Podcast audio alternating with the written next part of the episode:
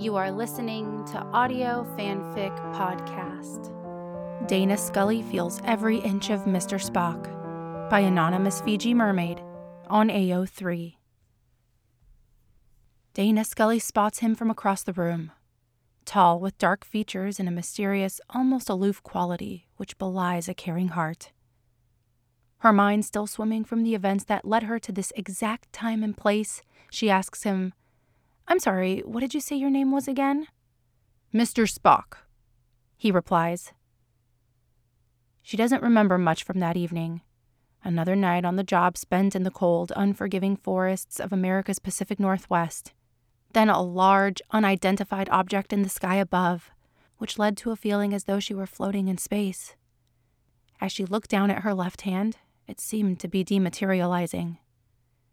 Within a millisecond, her vision changed from the harsh, humid earth to the thoughtfully designed transporter room of a ship she would learn was called the Starship Enterprise. She felt a calmness wash over her as a man in a gold tunic approached. Dr. Dana Scully, hello. My name is Captain Christopher Pike, he said with a cordial smile, followed by, We need your help. She suddenly felt something she didn't expect a warmth between her thighs. Please, follow me to the ship's bridge, he said. Along the way, he explained their situation. He said he was from their world's future, specifically 2258. There was a new alien species they were currently engaged with, and the situation was so dire they had to resort to time travel to defeat them. What sort of alien race? she asked. Clones, Dr. Scully, he said. You mean the bounty hunters? she asked. On their walk, Scully's mind was overwhelmed by the crew of this particular ship. Having spent her career in government, she was used to the stuffy bureaucrats that filled every role. They were a lot of things, but attractive was not one of them. Yet here, on this ship he kept referring to the Enterprise, the men and women were stunning, gorgeous creatures. And their captain was leading that hotness train. Christopher Pike, with his silver head of hair, his etched jawline, his defined pectoral muscles barely hidden by his military uniform, caused a rush of feelings. Ever since her college days, she'd been attracted to older men. And this particular silver fox might be the hottest older man she's ever been around. This is all making sense to you? he asked. Yes, Captain, she responded, feeling like a good girl. The doors to the bridge whooshed open, and Dana Scully was personally introduced to each and every member of the crew. But one man stood out. I'm sorry, what did you say your name was again? Mr. Spock, he replied. I'm an admirer of your work, Dr. Scully. This man in blue saying her name in his deep timbre caused a vibration in the center of her clit that radiated down her legs. She wanted him, then and there. This futuristic crew didn't bring her here to fuck. They brought her here because of her expertise, so Dana Scully rolled up her sleeves and got to work. Both Pike and Spock watched her in awe. Against their regulation black pants, they felt a tide rising. In Spock's private quarters, he poured two glasses of an indigo blue liquid which he described as a Vulcan port. Dr. Scully, before we can send you back to your world, I wanted to make sure you knew what an admirer of your work I am, he said.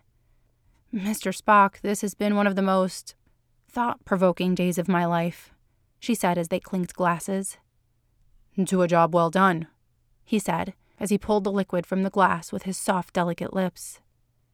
Instinctively, she reached over and kissed his lips. He responded in kind, dancing his tongue against hers, with his eyes firmly closed.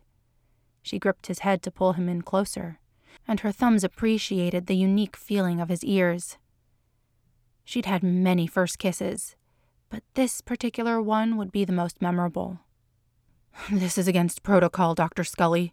This is against protocol, Dr. Scully, he said, but his hands betrayed his words as he groped her breasts under her shirt. She removed her top and brought those soft Vulcan lips to her pink nipples. I'm not going to live my life by protocols that haven't been invented yet, she said. I want you. Her hands gripped that long, thick Vulcan member against his black pants. God, it was bigger than she'd imagined. Dr. Scully, I don't believe my captain would approve of my fraternizing with people from our past. Then call in your superior, Mr. Spock, she responded, and turn me in. Captain Christopher Pike entered the room knowing full well what was happening in there before his presence was made. Truth is, he was jealous. He'd been eyeing this petite redhead ever since she was transported onto the Enterprise. Now she was eyeing him up and down. It didn't take long for him to give in to her lustful advances. You know, Dr. Scully, he said, Mr. Spock's report on you contained many useful details. However, one thing he failed to mention was just how beautiful you are. She saw an opening. Now she wanted him to see her opening. Eat my pussy, Captain, she moaned. After he removed his tunic, Captain Pike's head of hair took its rightful place between Dana Scully's creamy thighs. She fingered his silver locks as he worked his futuristic magic on her lips, bringing her close to the edge and then back again in a delightfully cruel tease. Oh, fuck. Lick me, Captain, she groaned as he circled his tongue. Captain, I believe this is a severe abdication of our duty, Spock said. But then Dana Scully beckoned the Vulcan to her mouth, and he forgot all about his duty. With Pike between her legs, she guzzled that Spock cock, jerking, slurping, and sucking an alien for the first time in her 30 years. He reacted appropriately given the circumstances. However, he wanted more. Scully shifted her position and got on her knees as the captain entered her from behind, and Spock fucked her mouth. As they filled her up, the two men locked eyes, admiring each other's flexing muscles. Instinctively, Spock reached over and planted a kiss on his captain's lips. Spock, I'm sorry, Captain, I. It didn't take long for Pike to return the favor. Their tongues were in each other's mouths as Scully came again. Spock feeling the vibration of her screams down his long shaft. Come on, she said. Let's all get closer. She situated herself between them on Spock's bed as Pike spooned her from behind and Spock met her from the front. Their thick dicks took turns on her, in and out, as they shared kiss after kiss. Scully tonguing Spock, Spock tonguing Pike, Scully tonguing Pike. All three at once. I'm going to explode, Pike grunted. I know, Captain.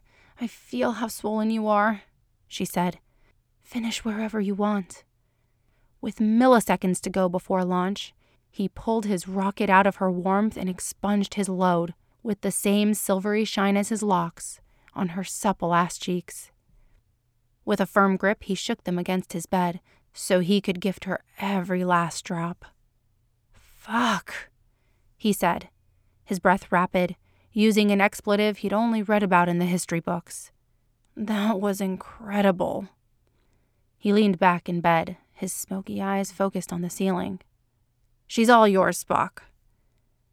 As Spock mounted her missionary, she looked at him and realized he was filling the place in her soul that her partner on Earth had yet to fill.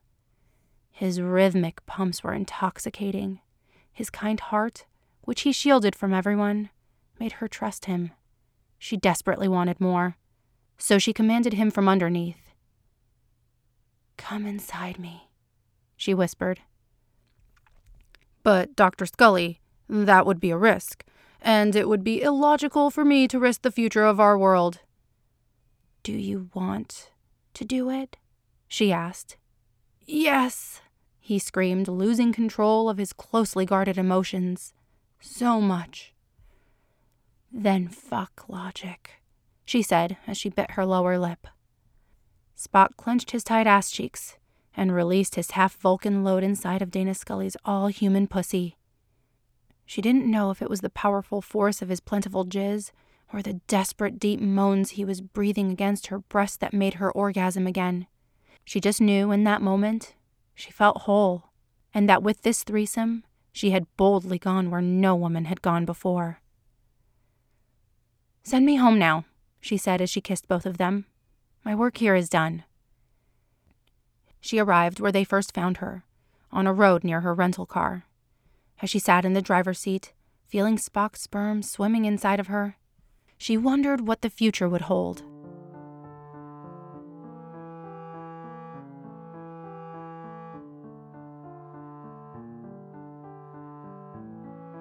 If you like this story, please follow the link to the writer's page and leave some love. Kudos, comments, or subscribe. They'll love hearing from you.